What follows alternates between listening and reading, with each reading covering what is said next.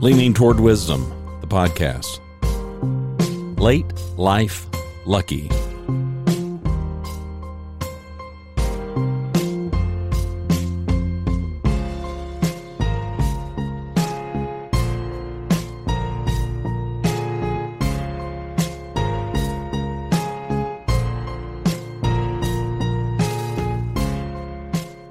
Greetings and welcome inside the Yellow Studio. My name is Randy Cantrell. I'm your host here.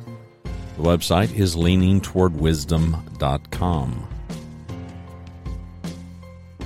Back when we had physical bookstores, I would frequent them. I guess we still do have bookstores. I haven't been in one in years. I would spend lots and lots and lots of time, though, in bookstores, prowling the aisles. I miss it. You know what I miss more? Record stores. Hours and hours spent rifling through the bins. Yeah, I know people still do it.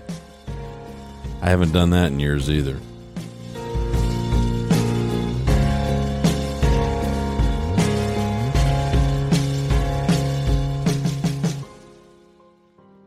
I'm glad you chose to click play. If this is your first time here, welcome. When I hit my fourth decade as a human, yeah, that was over 20 years ago, I began to notice books about people who didn't achieve their greatest success while they were young. I don't know, I hadn't noticed this before. It was likely prompted by the realization I myself was no longer young made me wonder if I had achieved my greatest success already by the age of 40, or was the best yet to come? Ah, you know, I'm optimistic, always. Okay, not always, but I try to be. And I tend to be hopeful and always think, yeah, tomorrow's going to be better. Tomorrow's going to be better. I don't know. Parts of me think that maybe I'm still waiting to find the answer, if the best is yet to come or not. Uh, we we always say it. Time will tell. The problem is time runs out, so we better get busy figuring this thing out pretty quickly. Some folks think that it's best to peak and then walk away, or just you know come to the end.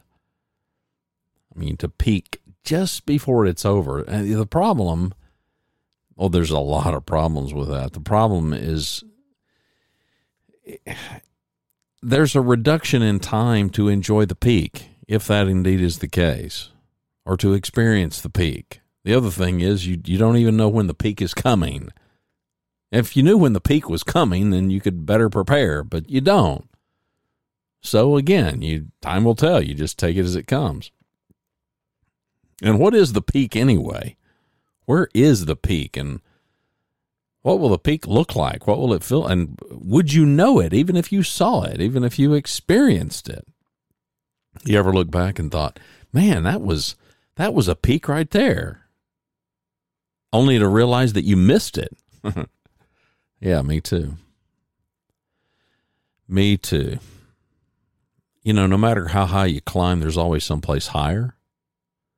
And at some point in my life, I jotted down this phrase in a notebook.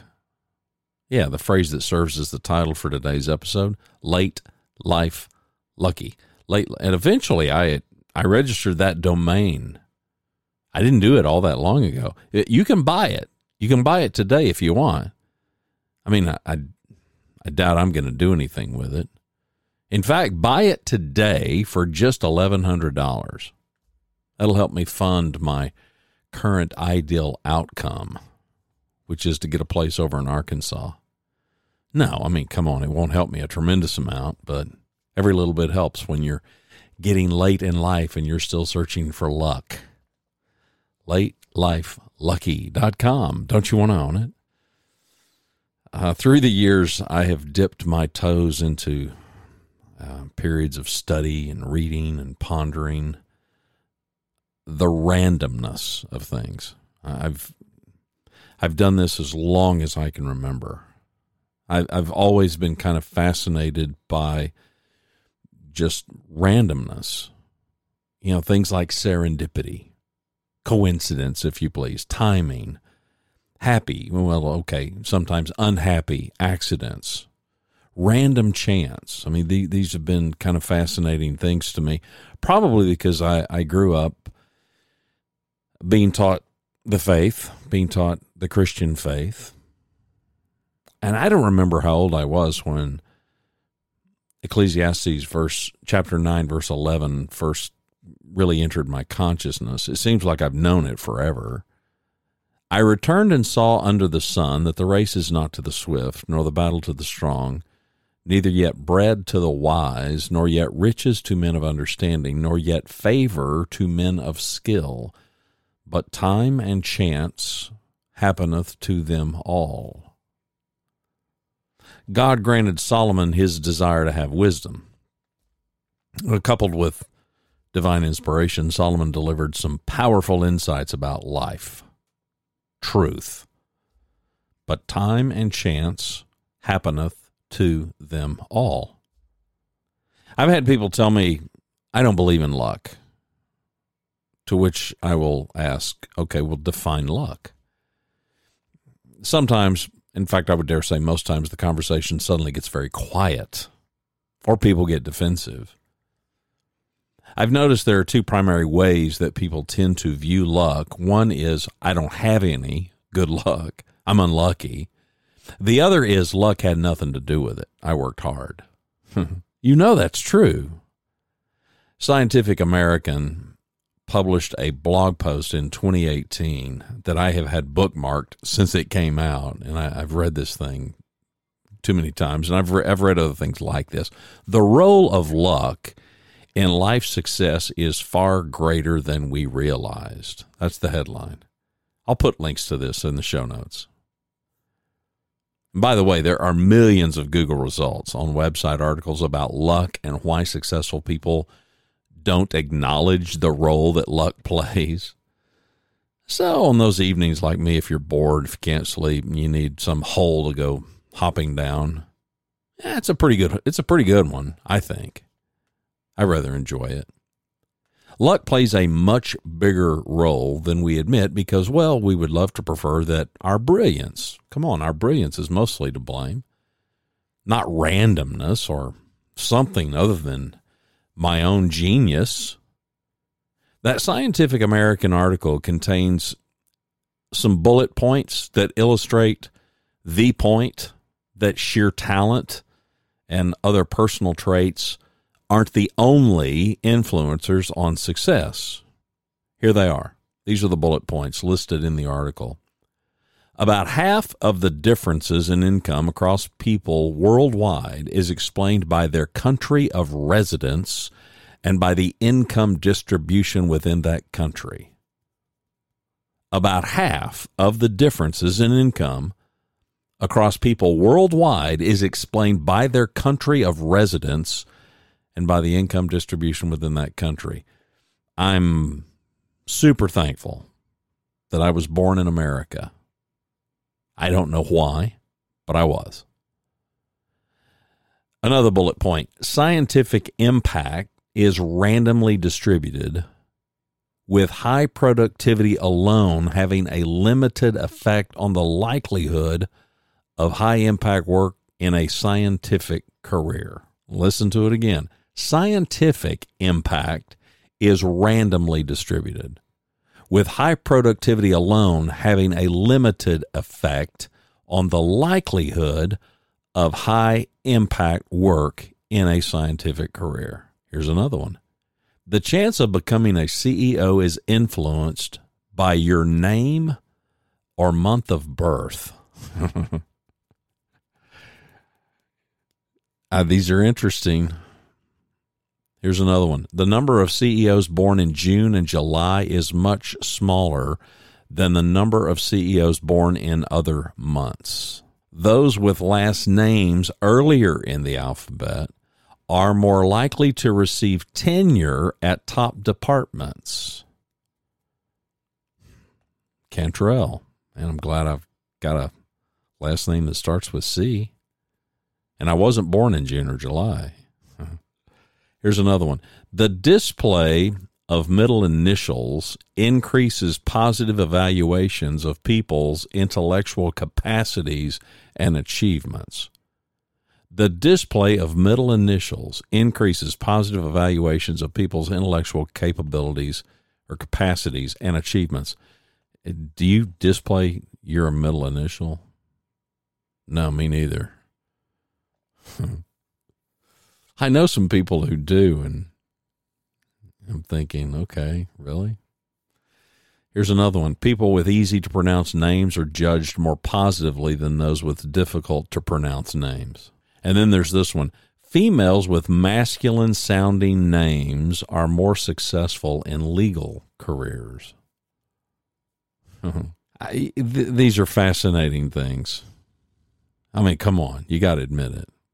Google billionaire Eric Schmidt. Almost anyone who's successful has to start by saying they were lucky. That's the headline of an article posted on December the 24th, 2018, over at the CNBC website. Yeah, I'm not going to tell you that I keep up with the CNBC website, but that he- headline grabbed my attention, and it's one of those bookmarked kind of a thing. I told you I, I I've gone down this rabbit hole of thinking about luck for a long, long time. Uh, Eric Schmidt, he of Google fame, and he says in this article, I would say I'm defined by luck, and I think almost anyone who's successful has to start by saying they were lucky. He goes on to say, luck lucky of birth, lucky of having intellectual and intellect family home life, upbringing, global upbringing, etc. The best things in your life will come from the people you hang out with, he said. That has worked incredibly well for me. And in that context, he was talking about his co founders in Google. And that same article goes on to cite Warren Buffett and Mark Zuckerberg. So wealth creation, it requires some luck. Maybe maybe a lot more luck than we realize. Schmidt pointed out that his father was an economist. He moved the family around and he moved the family to Italy when Eric was very young. And that was a time when people didn't travel like they do today. And so he grew up kind of Italian, very exotic and he declares that that really changed him. I mean, how could it not? Opened up a whole new view of the world because, as he says, as an American, I've always thought Americans were very, very locally focused. And even today in the world, you all live in, we're still locally focused and not globally focused. So that changed his outlook. And that was somewhat lucky. And then there was schooling. At the time of the article, Schmidt was 63 years old. Again, this was in 2018. He went to Princeton, studied architecture. But that didn't last because, as he admits, he was a terrible architect. Turns out he was a pretty good engineer, though. And that was a time when computer science did not exist. But he walks into Princeton one day and says, I'd rather do computers. So he graduates with an electrical engineering degree.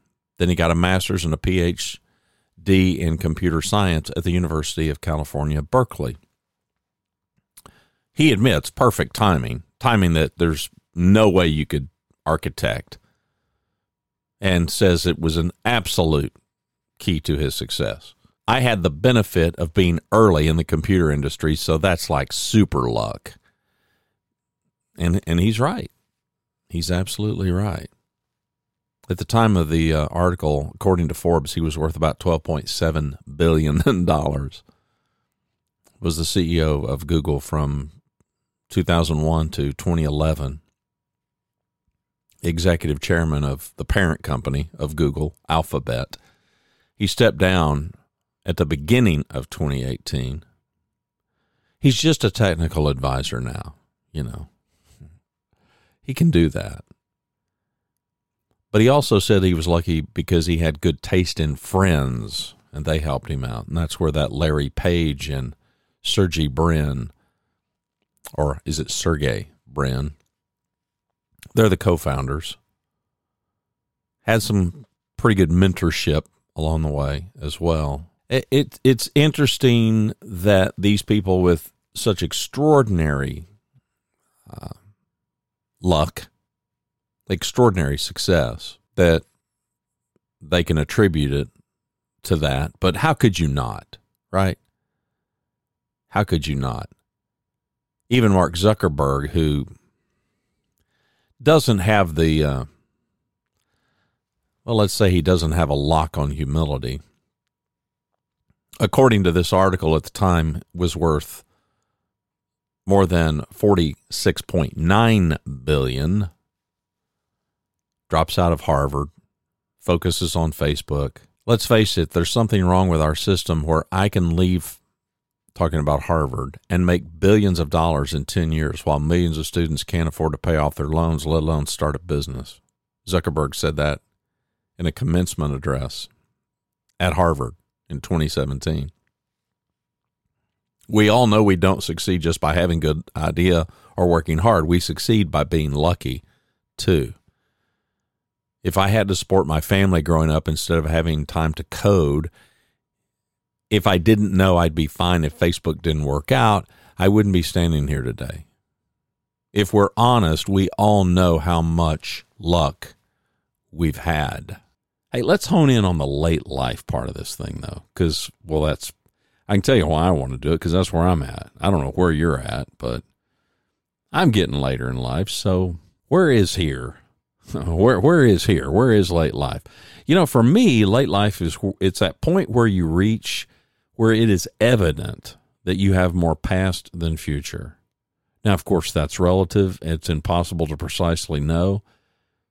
I mean, people die at all ages, so you could be just a kid and you could still be late in life. I'm not sure when it exactly hit me.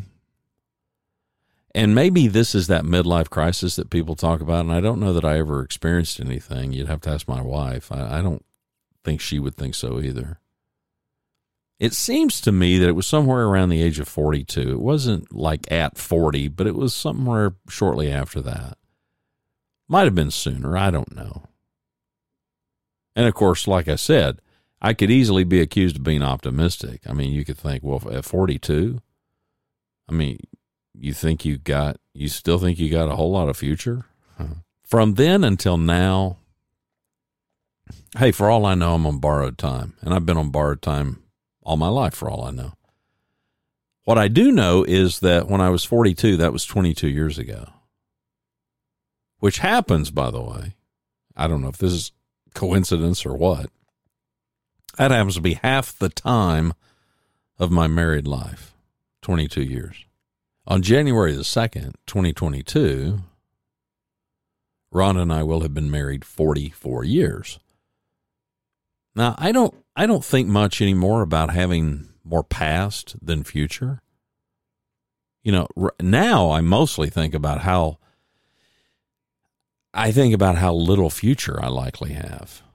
I'm, I'm running out of runway. You know, I mean, for whatever luck I'm hoping to attract, the runway is.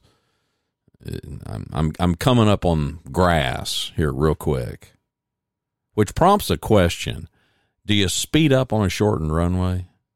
Yeah, of course you do.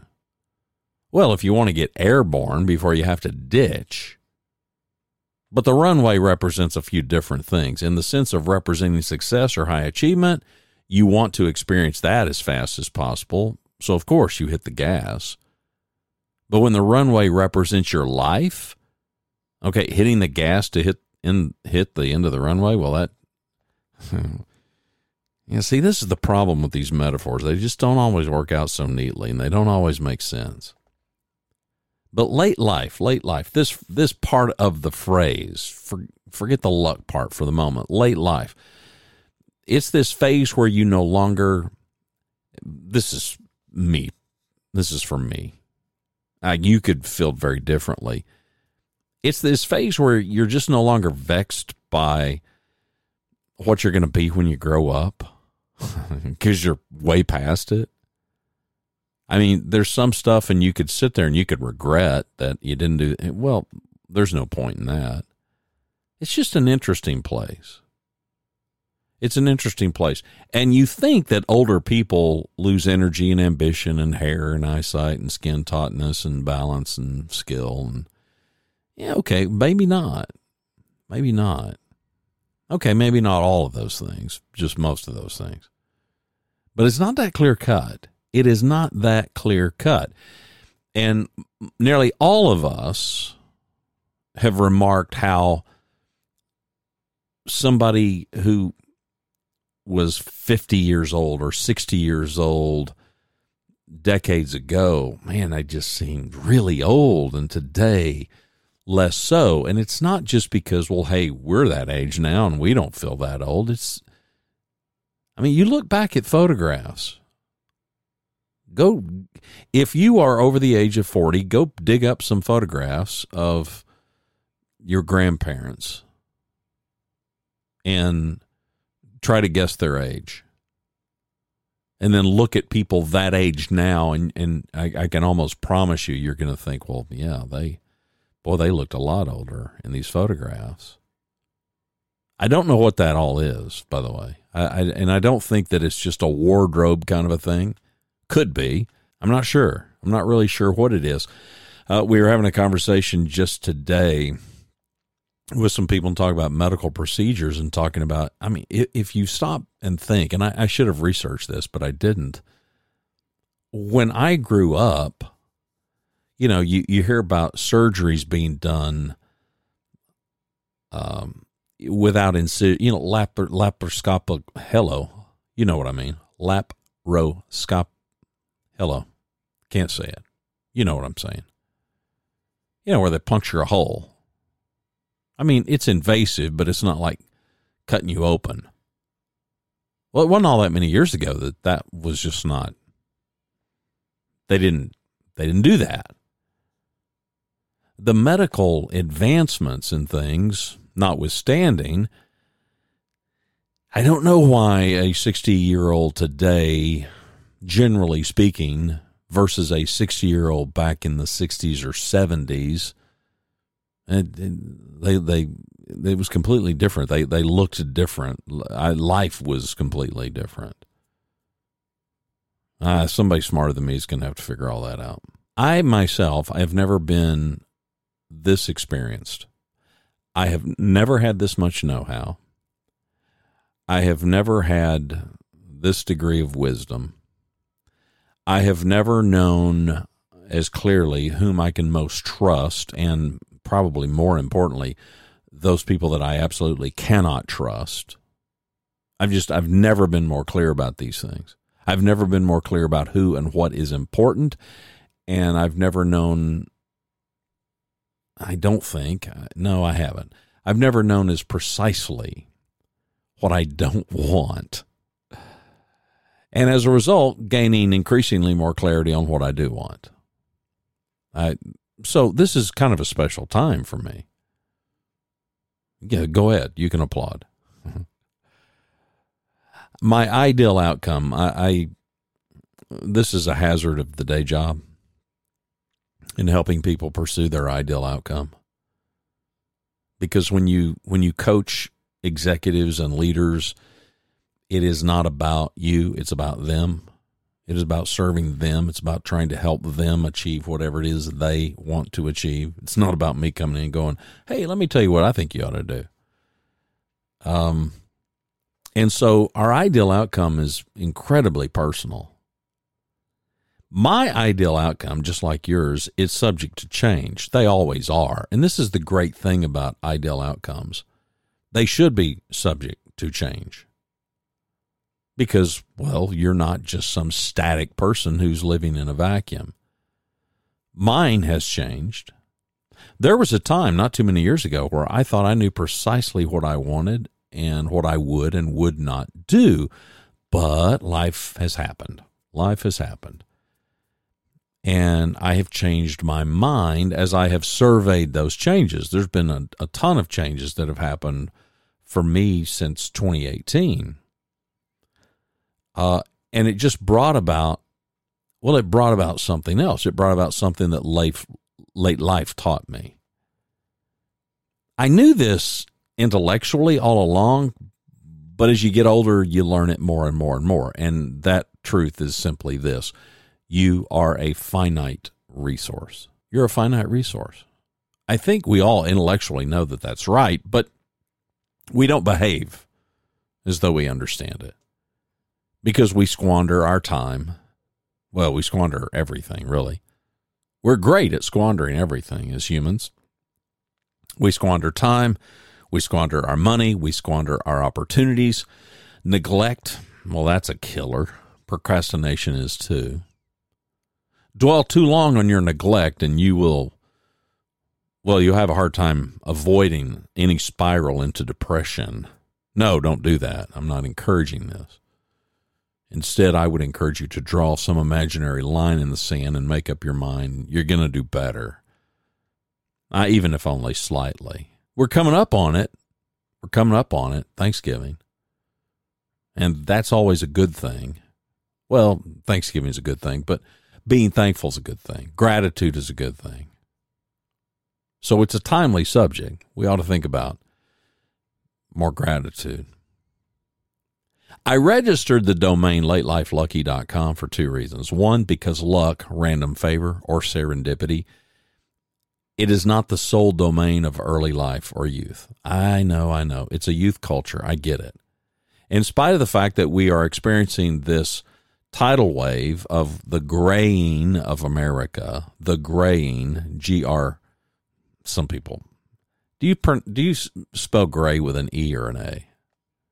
Yeah, I, I use an A.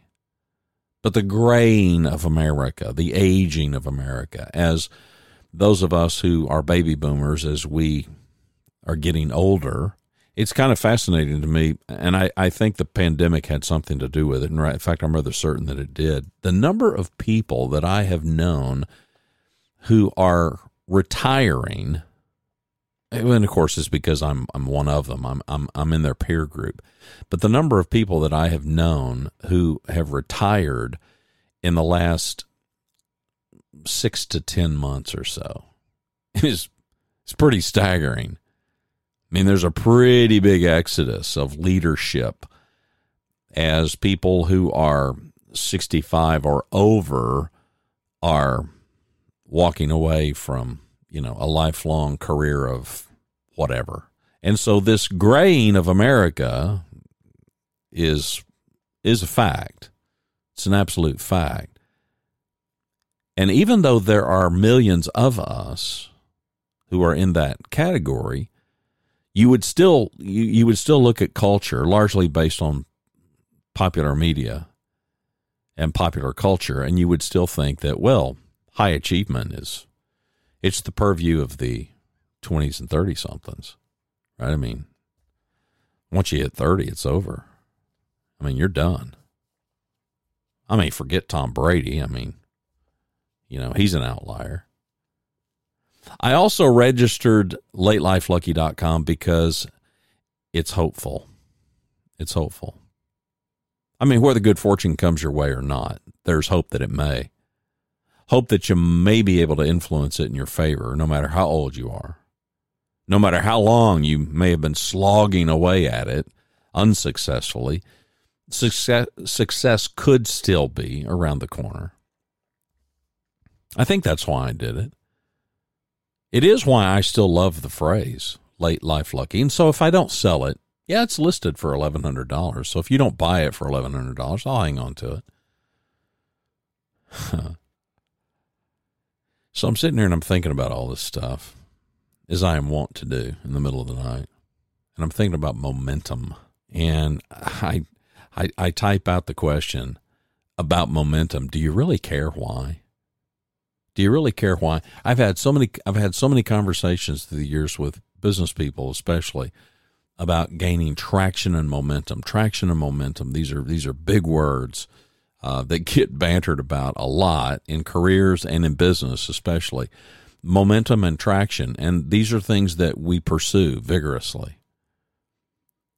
And when you think about momentum or traction, call it whatever you will, do you really do you really care why? If you've gained momentum, if you're gaining traction, do you should you pause and really scrutinize it and wonder, well, I wonder why I wonder why I'm gaining traction now. I wonder why I've got momentum. No, probably not.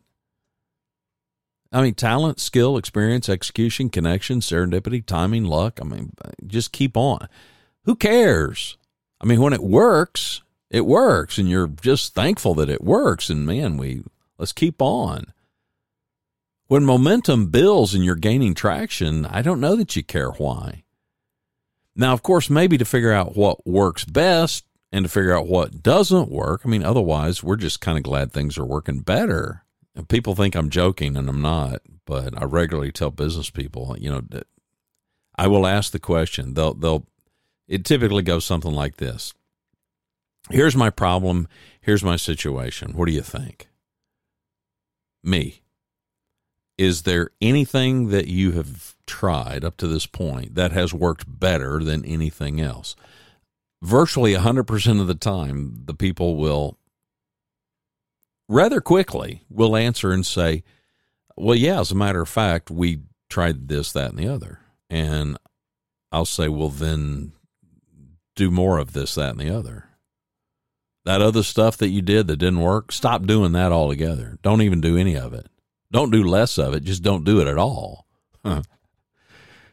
Yes, we absolutely chuckle, but everybody, and I do mean everybody, everybody looks at me as though I had hit them in the head with a wisdom frying pan. That's sage advice. It sounds ridiculous, but it really it's not ridiculous at all. It's not ridiculous at all. What is shocking is how often we don't follow that simple formula. I don't either. None of us do. Maybe we don't pay attention to things so that we can discern the difference between well what what is working and what isn't working. Maybe we think the answer's got to be more elaborate than that. Maybe we think we know the answer. It's got to be something that we just have never done before. And that may not be the case. It may be something that you have done before. You just didn't stick with it long enough. It could be that we overthink it, but it could equally be true that maybe we underthink it. There's a million things that can go wrong to foil our success. And I can hear some of you say, yes, and a million and one things I have found that will foil my success. And I'm continuing to add the count list of things that won't work. Oh, come on. Be optimistic. Be hopeful. Now, we've got to have a conversation about desire. Because any conversation about luck you know, people get vexed and they get wrapped around the axle with things like desire and resilience and determination. But let's just focus on desire. Let's just kind of bundle it all up in that word. Do not underestimate desire. I have never known any high achiever who lacked the desire to improve. I have known many wannabes who lacked desire. Somebody posted on social media, some coach posted, um, you know, you can only coach people that are coachable. True, completely true. Lots of books and articles and whatever else, lots of content has been produced on how to get from here to there. Here being wherever you're at, could be stuck, could be not stuck, but it's just not where you want to be, to there. There being a representation of where you want to be. Each of these pieces of content, I, I, I think, likely presupposes that there is this desire to get from here to there. I mean, come on, why else are you going to be writing or reading anything that has to do with how to get from here to there? So there's some desire. Presumably, some desire to improve, to grow, to change, but it's not always true. It's just not always true. Fact is, some people don't have any desire to change. Some people don't have any desire to grow. Some people don't have any desire to learn. Some people don't have any desire to improve. You can sit here and you can lob rocks all you want, but sometimes it's the person that you're looking at in the mirror. Me too. And we can think, well, that's not right. I always want to, yeah, okay. Check yourself. You sure? You sure? You know how you can tell. Just watch your behavior. Watch somebody else's behavior. But more importantly, watch your own behavior. I mean, I can sit here and go, you know, I, I really want to, I really want to drop, you know, 20 pounds. Really? Well, just watch the behavior. it ain't looking like it. I mean, if I was outside myself watching myself, I would say to myself, you, you're not interested in dropping 20 pounds. Uh-huh. If you wanted to drop 20 pounds, you'd drop 20 pounds.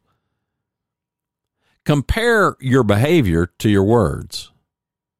Well, better yet, compare your behavior to how you think about things, how you think about what you want. Oh, you know, I'm a lifelong learner. I want to learn, you know, okay, do you? Really? You sure?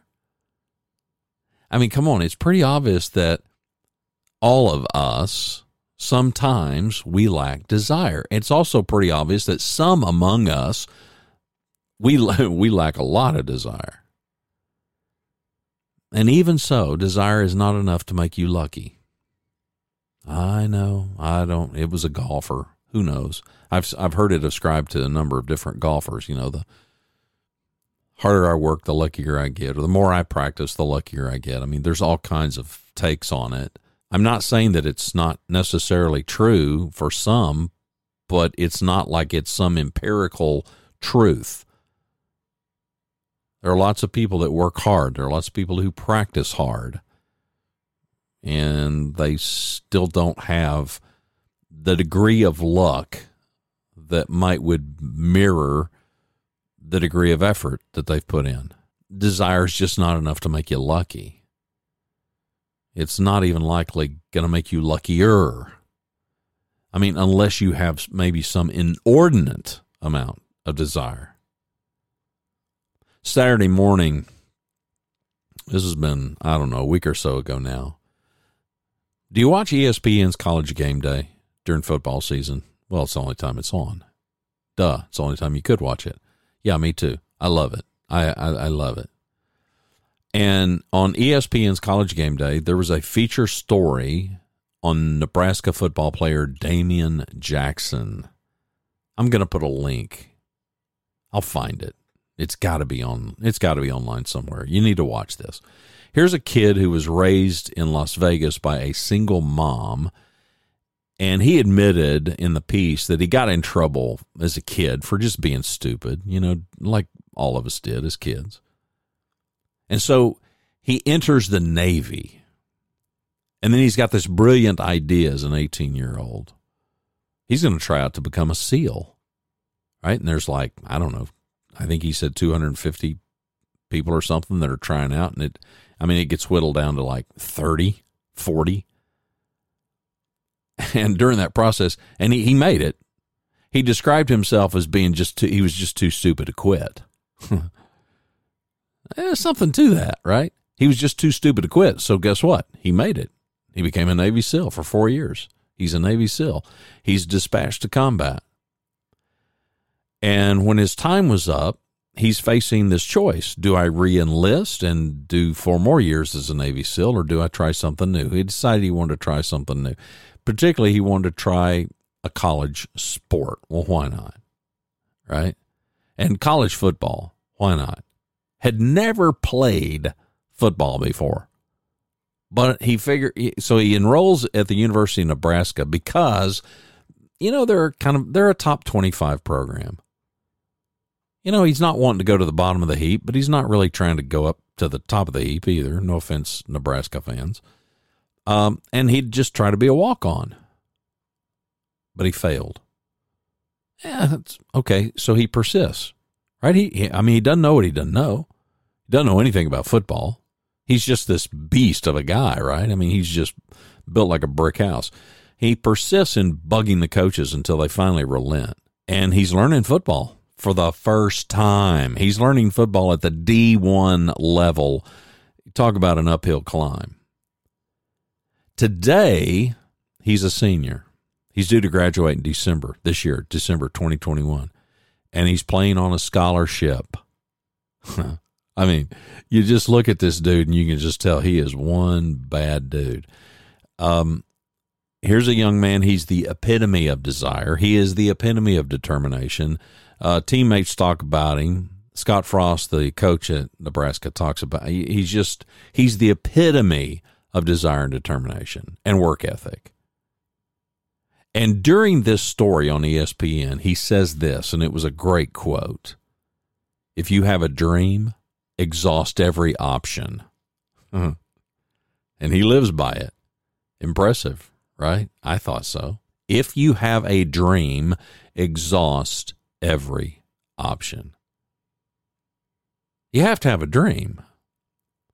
Okay, you have to want something more. Not everybody does. Not everybody does, do you? Not everybody not everybody certainly not enough to pursue it. I mean, come on, there are lots of people who have dreams. They've got desires. I pretty regularly will pick on myself with learning the guitar or pff, not learning the guitar. I'd love to know how to play.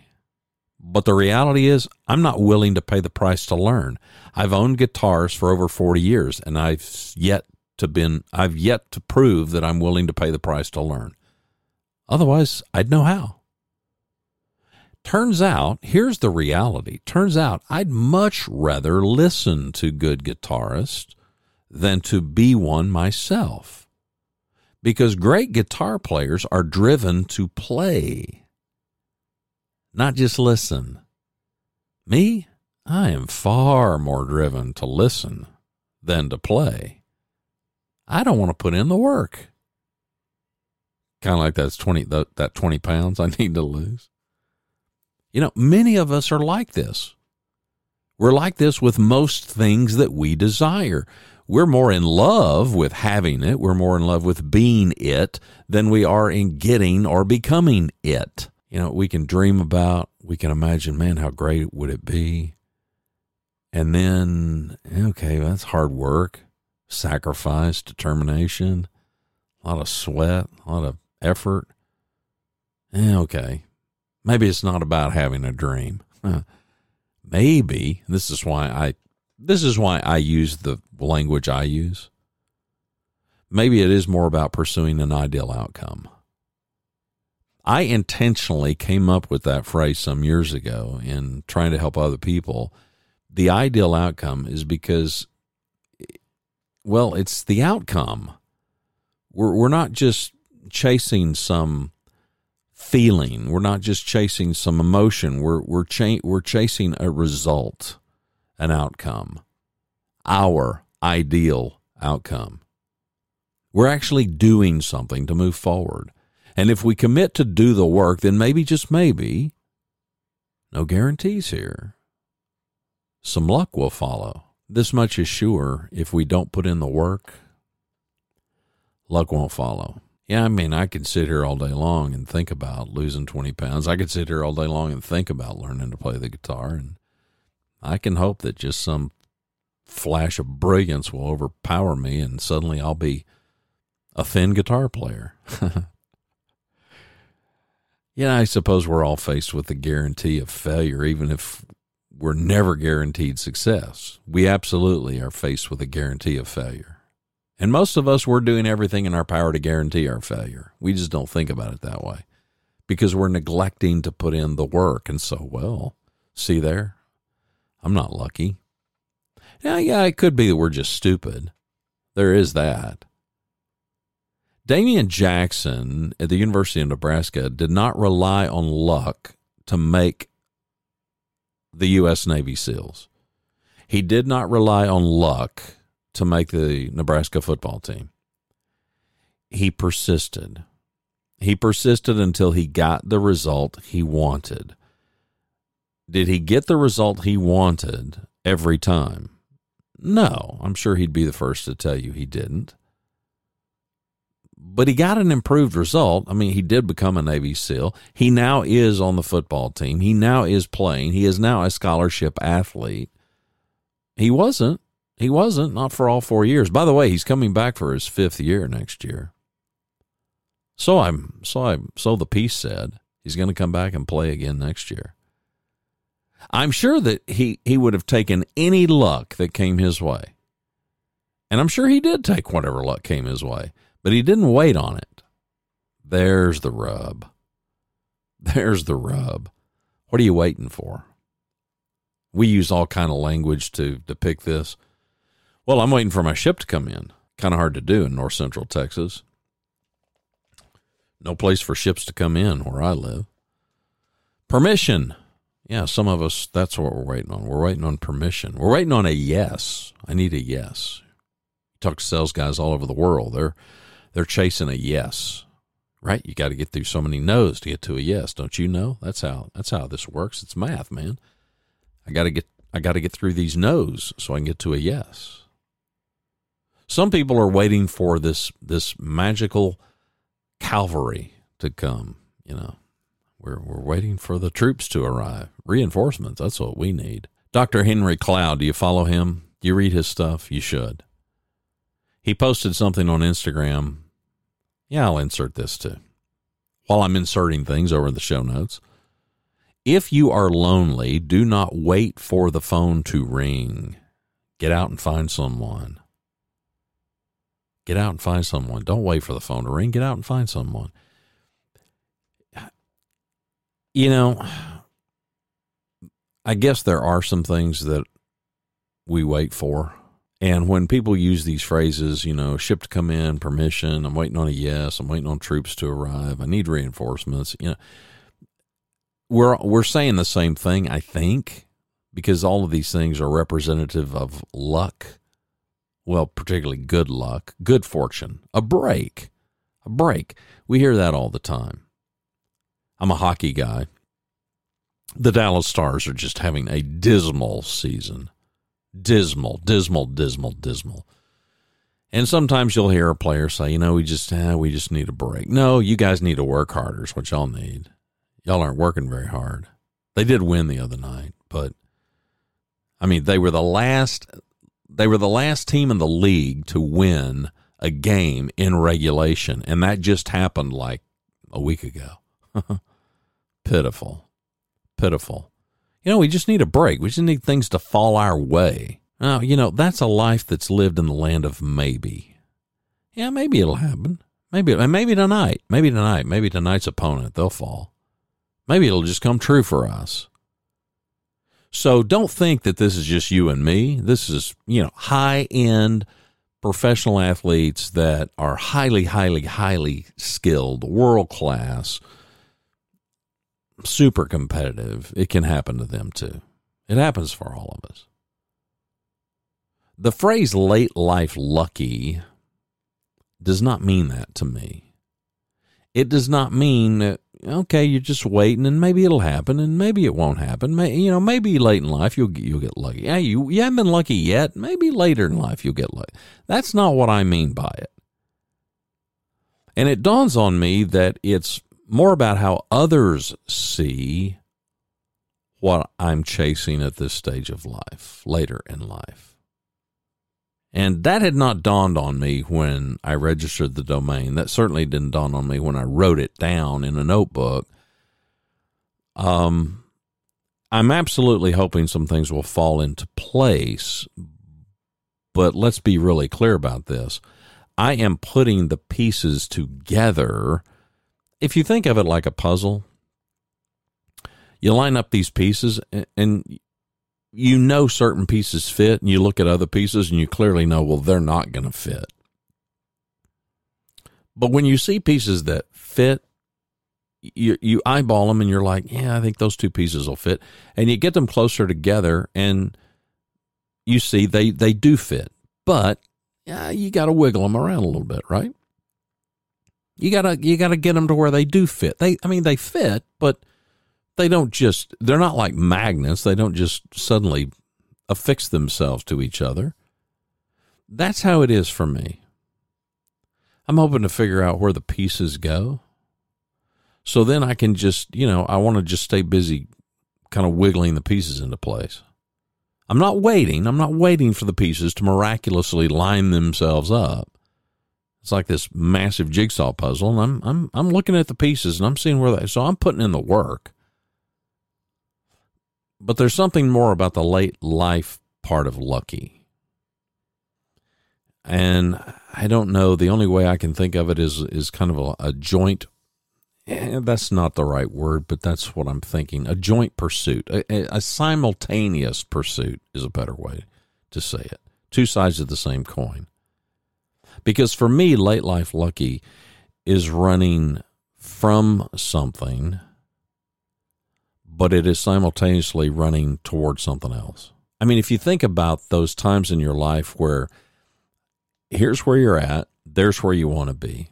And here can be represented by anything from you beat you're stuck, a job that you don't want, a situation you hate, and there can be represented by okay i'm not stuck and i've got a better job or whatever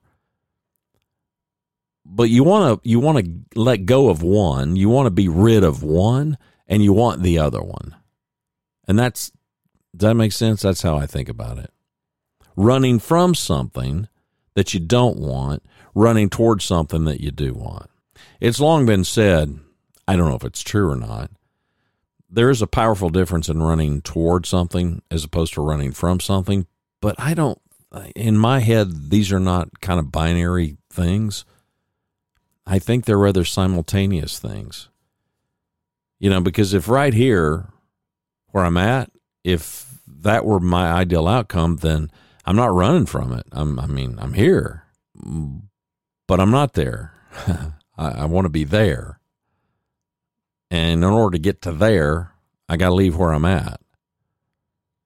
We take trips, vacations, we get in the car and we go somewhere. We go somewhere to get somewhere. So whether we just go to the store to grab some milk or cereal or whatever, we got to go from here to there to get it. So we have to leave one place and go to a different place because well, we ain't got milk and cereal here, but they got milk and cereal there. Uh, that's just how my brain works. I don't know that the details matter too much because our ideal outcome is personal to us. It's what we most want to make happen. And world class mountain climbers, I, have heard these people say it time and time and time again. And these are fascinating people to me because I hate heights. Commit, then figure it out. I mean, I, I, I have heard mountain climbers, I've read articles, I've seen documentaries, and you hear it and you hear it and you hear it. And it's some version of that, but it's commit and then figure it out. So there clearly is something to that, at least in mountain climber mindset. Commit, then figure it out. It was attributed to Goethe, but I'm not sure who said it. You know, until one is committed, nothing happens. You've you've you've seen that proverb or parable or whatever it's called. Commitment. There's a big deal. It's a big deal. Smarter people than me have long ago figured out that speed matters in all of this, especially when it comes to commitment. The faster we commit, the more quickly we can get on with figuring it out. Those of us who, well, if you've if you've ever had little kids in your life, or if you've got little kids in your life right now, you know this to be true. So some years ago, you know, some of the grandkids, the younger grandkids, they, they used to be very timid in jumping into our swimming pool. Now they're not anymore, but nearly all of them at one point were when they were little kids. They would stand on the edge, peering into the water, and we'd go jump, jump. You know, we got our phones out and we're going to video them, and they stand there and they're thinking about it. And then they'd back away from the edge and they'd come back and approach the edge again. And you could tell, you could tell what was going on in their head. The longer they thought about it, the more they would delay. And the fear would grow and it would grow and it would grow. And it, would, it, you know, you just get tired of holding the camera, holding your phone up because you knew they weren't going to jump in. And many of us behave exactly the same way with our own ideal outcomes like my grandkids who would refuse to jump into the pool. We we we we would like to jump into the action in order to achieve our ideal outcome. We would like to jump into this effort of attracting good fortune, but we hesitate. And we hesitate and we hesitate and we hesitate. And it becomes easier to keep hesitating until eventually, eh, we've changed our mind. And we're like, okay, what have you changed your mind? I don't want to jump anymore. You really, you don't. No. The reality is you do want to jump. You just don't want to jump. That's the ideal outcome. You wish you were in the water. You wish you could you you could enjoy jumping into the water, but you can't. You're scared, and so you don't do it. So it's easier to just tell everybody, including yourself, that's not what I want anymore. I first wrote down the phrase late life lucky because I was thinking of what I most wanted to happen at this later stage of my life. And I wrote it down somewhere toward the end of 2018. And what I knew then and what I now know now, even more so, is that I just didn't want to delay taking meaningful action. And for me, it was a it was a big deal. It is a big deal. Uh, not the lucky part so much, and maybe not the late life part so much, but the total of it all, the late life lucky part of it all is the delay in taking action because, uh, you know, I can say today, in so many ways, I've never been better, but I'm not an idiot. Okay, you could think that I am. Go ahead, call me an idiot. That's I'm good with it. You, you and I both know there's coming a time. If you feel the same way, then we got that in common. But you and I both know it's not always going to be that way. It is not always going to be that way. Know, we get to this point and okay, now things slip. Now, physically, I am not 20. I'm not 30. I'm not 40. So I'm not professing that I am at my peak physically. I'm I'm not. You just don't get to be 64 and you're just not at your peak physically. But in so many other areas of life, I really do feel like now I'm not saying I'm I'm at the peak, but I'm at a peak. In many of these instances, I've never been better, but I'm smart enough, I'm wise enough to know that that won't always be true. So when you think about late life lucky, there's this time element to it. There's always a time element to it because, well, come on, we're constrained by time. Nobody's stagnant. We're we're all getting older. Now, what are we going to do with that? We going to leverage that? Are we going to squander that? Yeah, okay. Largely, we squander, like I said before, we squander everything. When I wrote that word, that phrase down in late 2018, I was thinking about I don't need to delay anything anymore. Mostly, what I'd always known to be true, I, I, guess maybe it hit me a little harder. I don't have time to waste. Don't have time to waste. And for me, it wasn't fearful to commit. I didn't feel like the grandkids with my toes hanging off the edge of the pool fearful to jump in. I didn't have I didn't have that. What I had, it was fearful for me not to commit. And that still is the fear. I will tell you straight up. The fear is as you're pursuing your ideal outcome and you're thinking about this phrase late life lucky, if you're like me, you are later in life. And again, I've already defined it as you're at whatever point where you think or you realize, you know, I got more past than future. I was fearful to not commit. Fearful to not commit. And maybe that's because it is a late life a late life thing. I don't know. Maybe it's because it's something that I'm pretty passionate to pursue. Maybe it's because it's such an important thing and it's got important ramifications. And the important ramifications that it has for me the things that I'm wanting to pursue, they have an enormous impact on my spiritual health. They have an enormous impact on my mental health. They have an enormous impact on my state of mind. Maybe it's all of that. I don't know. But late life lucky, I don't know. The more I've talked about it, the more convinced I may hang on to that domain. So if you try to buy it for 1100 bucks, I may not sell it to you.